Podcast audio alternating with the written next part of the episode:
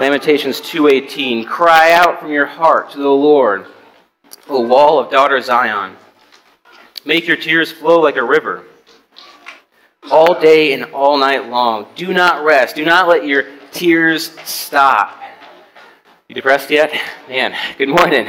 So nice to so nice to see everyone. So nice to be here, and I hope everyone has had a great week. And by the grace of God, we continue to have another good week. Matthew 5. Matthew 5 is where we're going to begin today. I hope you can be here tonight as well. Uh, Caleb will be teaching and uh, preaching a lesson on hermeneutics and the interpretation of the Bible. And uh, that's a useful tool if we want to better understand God's Word and why we do what we do. And so he'll do a great job, I'm sure, and we can be here to listen to him. Similar to that lamentation that we just read a moment ago, I'm sure many of us at times feel this way. We get to that point, that, that breaking point, where we lament and make known to God everything that's creating a storm in our life. I don't know what that storm is for you, but God does. It might be a sin, it might be a life changing event. Either way, it's strong enough to shake us to our core and cry out from our heart to the Lord, as it says. Or maybe all night long we, we do not rest because we wrestle with that sin that keeps us in bondage from the freedom in Christ. Or our tears flow like a river all day because our heart is in pain and it hurts, and that we don't know, we have pain because we don't know a God that loves us and forgives us. Everyone can relate to this lamentation because all of us at some point need to be healed and to be restored. And as we age physically, so do our souls in experience. Like anything, we can become worn out, overused, tired, and we need to be restored. But there's a silver lining. There's someone who can help us, someone who can restore us from our broken selves no matter where we are or, or what we're doing. For example, when the Pharisees are criticizing Jesus for hanging out with the sinners in Mark 2:17, this is what this is Jesus' response. Those who are well have no need of a physician, but those who are sick, I come not to call the righteous, but sinners. We've all sinned. We've all sinned and fallen short of righteousness, and Paul reminds us in Romans 3:23, all have sinned and fallen short of the glory of God. God restoring and renewing our souls is our physician. Maybe some of us this morning need a physician's help to restore us, especially when we've been through so much, when we've been through things like a life lived in moral rebellion against God, and that, that only leads to, to more misery and pain. The, the broken relationship of a lifetime of not loving others. And that's not what God directs us to do. I don't know what it is a broken family, unfaithfulness, improper parenting, whatever your situation is. To be hurt by others is no fun. Right? To be hurt by ourselves can be really humbling, but to be hurt by life can be really tragic. And we can be hurt to the point that we're just broken and we, and we want to give up. We want to just call it quits, throw in the towel. But God, He restores us. He restores us with a new mission and a new purpose. And oftentimes it seems like nothing motivates us more than a, than a new mission, right? A new way to look at things and a new perspective. Here in Matthew 5, look with me at verses 11 and 12. Jesus preaches, Blessed are you when others revile you and persecute you and utter all kinds of evil against you falsely on my account. Rejoice and be glad, for your reward is great in heaven for so they persecuted the prophets who were before you. Jesus never said the road of faith would be easy, but with it comes an amazing reward that is great in heaven. You know, this reward should make us say, as it says in verse 12, rejoice and be glad. And I know that's easier said than done, I know. Abuse can come in many different forms. It's not always physical. It's not something we really experience here in America. But abuse can come in verbal and emotional forms as well as it can come from many different people people we know and are close to, maybe people we don't know. Jesus and his apostles, they warn us that this abuse will sometimes be simply for choosing to believe. What does Jesus say there in Matthew 5 11? Blessed are you when others utter all kinds of evil against you. And why? What does it say? On my account. Verse 11. Turn with me to a favorite passage Hebrews 12. Hebrews 12, verses 1 and 2. When Nate the Great comes back, uh, he'll, be, uh, he'll be back and he'll do a mini series on Hebrews 11 and 12. Being one of my favorite passages, I look forward to hearing what God says out of those passages. I'm sure it'll be really great. But Hebrews 12, verses 1 and 2 says, Therefore, since we are surrounded by so great a cloud of witnesses, let us also lay aside every weight and sin which clings so closely, and let us run with endurance the race that is set before us, looking to Jesus, the founder and perfecter of our faith, who for the joy that was set before him endured the cross, despising the shame, and is seated at the right hand of the throne of God. Jesus endured the cross, and that's a, that's a painful death, but it was for the joy that was set before him there in verse 2. The joy that he will one day be with his faithful together in heaven, in his kingdom. And that's a great joy to have. It says there in verse 1 that we are surrounded by so great a cloud of witnesses. Now, who are those witnesses? Well, turn with me to the previous chapter. We see a long list in Hebrews 11 of many people of great faith. People like Abel, Enoch, Noah, Abraham, Sarah, Isaac, Jacob, Joseph, Moses in verse 24 of Hebrews 11, and Rahab in verse 31. And if we go into verse 32, the list continues.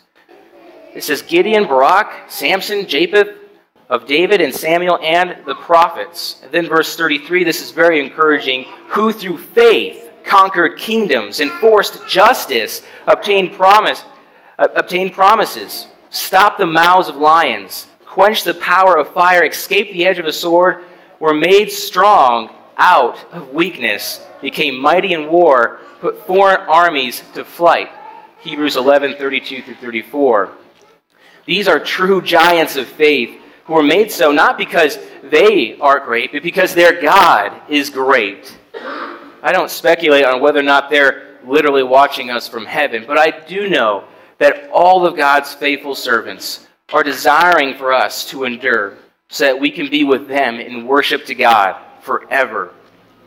The context is essentially them rooting us on to endure and keep going. That means enduring the abuse and suffering that comes our way in whatever form that may be. Our suffering with endurance is for a bigger picture and purpose than, the, than just that specific moment of suffering.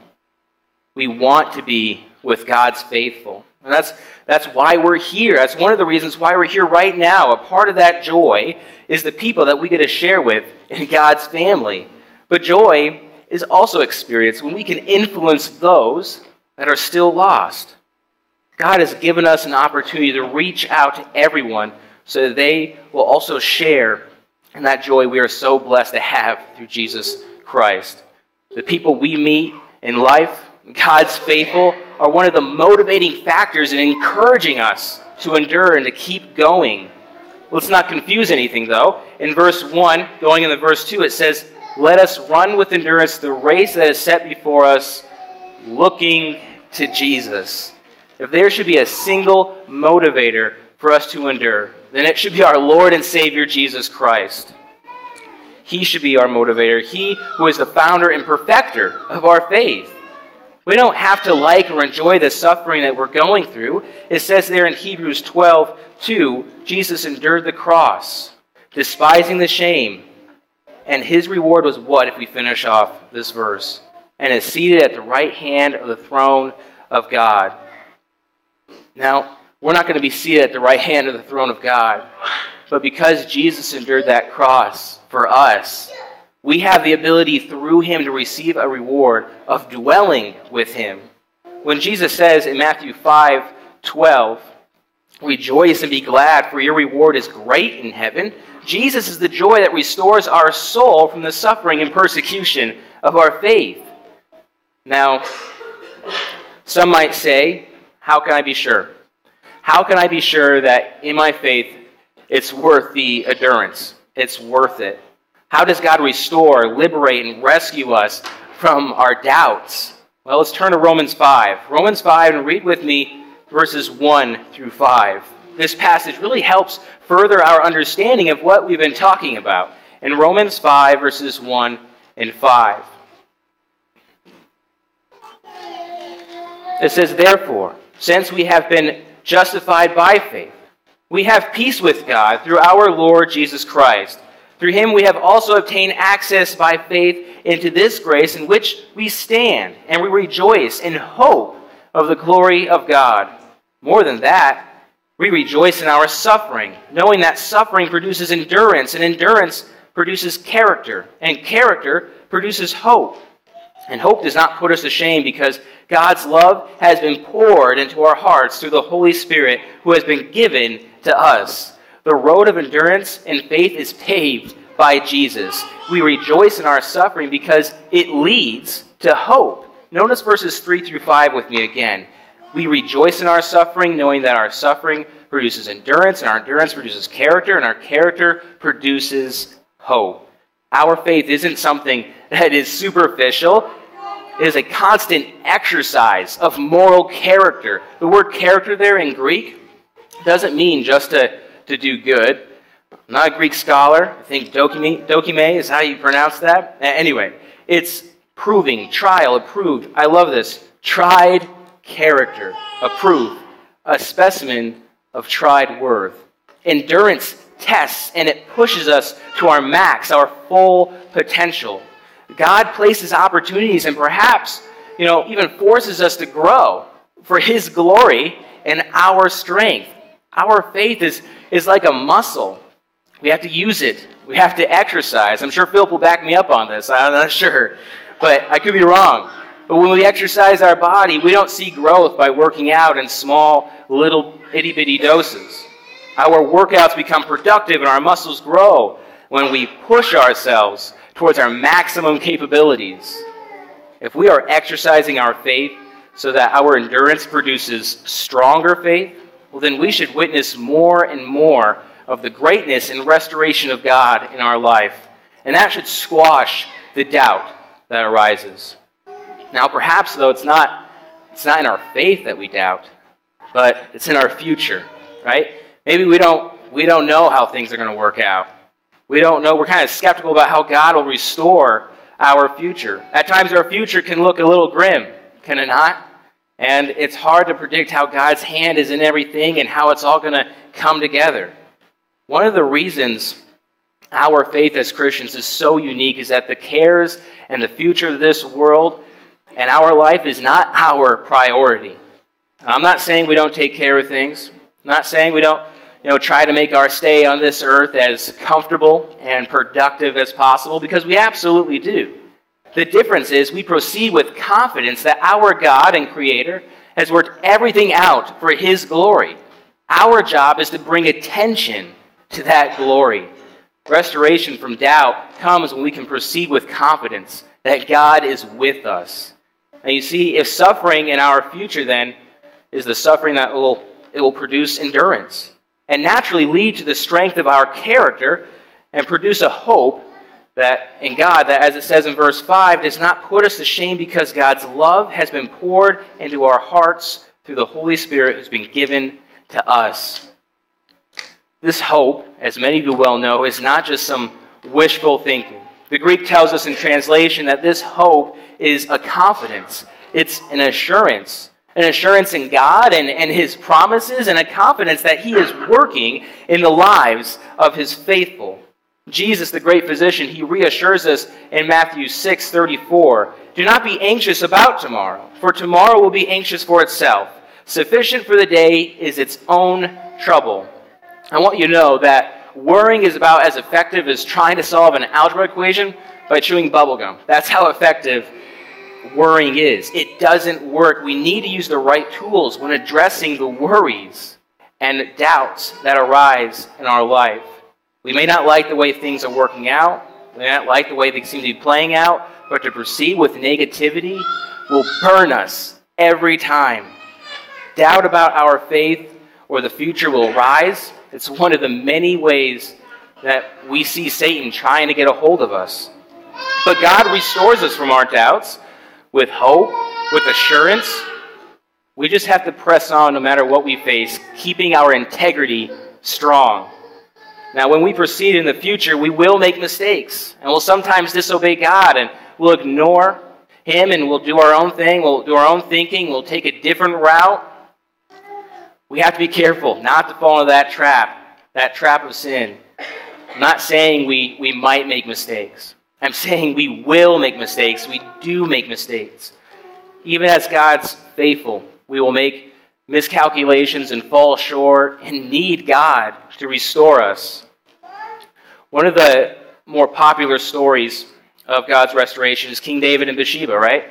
And uh, her husband Uriah. King David, as many of you already know, took Bathsheba, Uriah's wife, slept with her, and then had her husband Uriah murdered to cover up her pregnancy. That is a bad place to be. That is a real bad, bad place. And David, he is said to be a man after God's own heart. The scriptures say that and yet he made a few errors and ended up in the wrong place. But you see, through endurance and with a repentant heart, God ends up restoring him.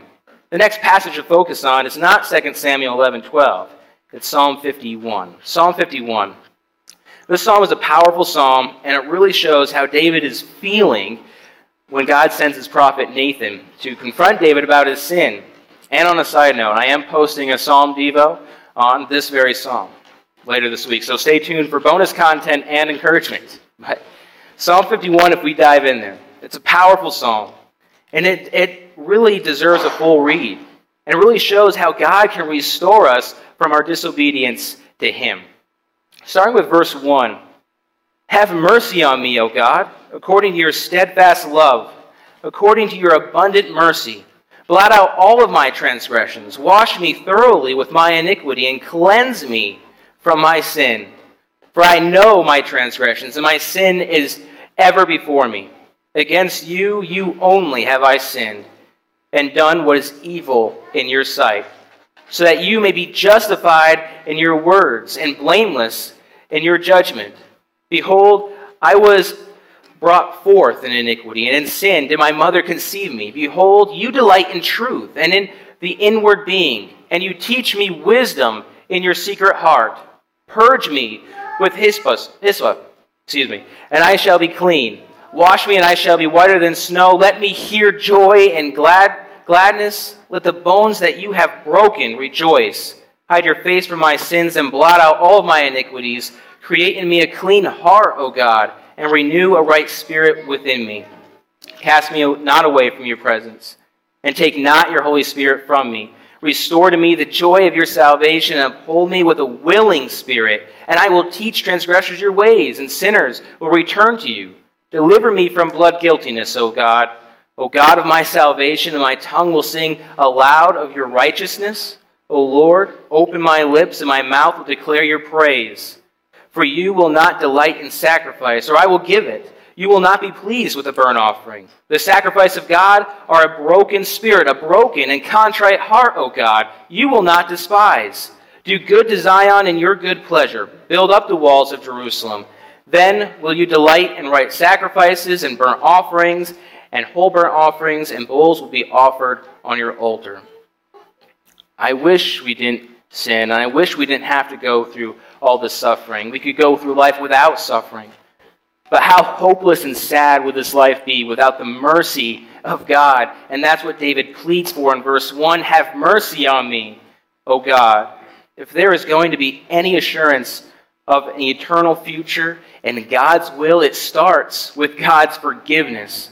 David says in verses 3 through 4 I know my transgressions. Against you, you only, have I sinned. Being aware of our mistakes is a good place to start when asking God to restore us. How can we repent and change our course if we're unaware of that from which we need to repent? God is the one that restores us with forgiveness because He's the one that we've wronged. Through His grace and His word, we have been given direction. It's by His word and a heart to know what is right and what is wrong. In order to change course and get on the right path, what does David ask God to do? Only what God can do verses 10 through 12. Create in me a clean heart, O God, and renew a right spirit within me. Cast me not away from your presence, and take not your Holy Spirit from me. Restore to me the joy of your salvation, and uphold me with a willing spirit. Just as God has the power to create life, He has the power to create a clean heart and restore us back to our faithful selves. It says, Renew a right spirit within me. A spirit that is going to know and understand what God wants. A willing spirit that, that wants and desires the joy of His salvation. And notice with me, with me verses 16 through 17. It says, For you will not delight in sacrifices, or I would give it you will not be pleased with burnt offerings. Now, wait a second. Didn't God want his people in the old law to make sacrifices for the forgiveness of their sins? Yes. But what does that sacrifice mean if, if they didn't have a change of heart? We need to have a change of heart if we are going to receive the joy of his salvation. What sacrifice God desires is a broken and contrite heart in verse 17, a heart that is willing to be fixed and restored. Then, in our restored state, because of God's love and His mercy and His forgiveness, which we know comes from His grace, we can, in verse 18, do good to Zion in your good pleasure, build up your walls of Jerusalem. We can start to build up our walls and fortify our renewed heart against the attacks of Satan. The God we serve is amazing God. And in our walk of faith, He makes Himself known and works with us to accomplish His will. Our faith comes with so much joy. And I, I know we started off a little dark this morning, but I pray God's word encourages you to see how important it is to have God on our side when we need Him to restore us and make us an even stronger, more committed servant. And before we close, I do want to compare Romans 5, verses 3 through 4, as we review what we looked at. Romans 5, 3 through 4, we're talking about suffering producing endurance, and endurance producing tried character, and you know, character producing assurance, right? Well, when we read Psalm 51, do we see suffering, endurance, character, and hope? Do we see those things? We do. Earlier it was mentioned that you know faith isn't always easy. Psalm 51, 8. Let me hear joy and gladness. Let the bones that you have broken rejoice. Suffering is a reality of life. And sometimes our sins cause that suffering, sometimes it's others, sometimes it's just life. Life is hard. However, even in his broken bones, David longed to hear the joy and gladness. God will restore us from our suffering with gladness and joy both now and in heaven with him. Verse 12 Restore to me the joy of your salvation and uphold me with a willing spirit. A willing spirit is going to endure. It's going to endure the suffering, the doubts, the worries that arise. You can tell David has his eyes set on salvation. Are our, are our eyes set on our joy of salvation? Jesus? He is the one that can restore us from our doubts and our worries. And where's a tried character? Verse 17. The sacrifices of God or a broken spirit. This is the exercise that leads to a stronger faith when God restores us with his forgiveness. And then in verse 18, do good to Zion in your good pleasure. Zion is where God dwells, it's his, his kingdom. He restores us. And when he does, we have a hope and a confidence that we will one day rest with him. The beauty of God is that he comes as an encourager both in the difficult days and in the bright days. He is our restorer. And maybe this morning you need to be restored. This congregation is here and would love to pray for you and pray with you. Or maybe you want a life of re- to be renewed, to be renewed in Christ, to become a committed, faithful servant to God. We can do that right now, and you can start your journey for faith, for God. Jesus is the great physician. He is our joy of salvation. Still today, just like David in Psalm 51 7 says, Purge me and I shall be clean, wash me and I shall be whiter than snow. Perhaps you have the same desire. Make the right choice. Take the joy that comes from God's salvation. And if this is you and you'd like to be baptized for the forgiveness of your sins, come forward. While we stand,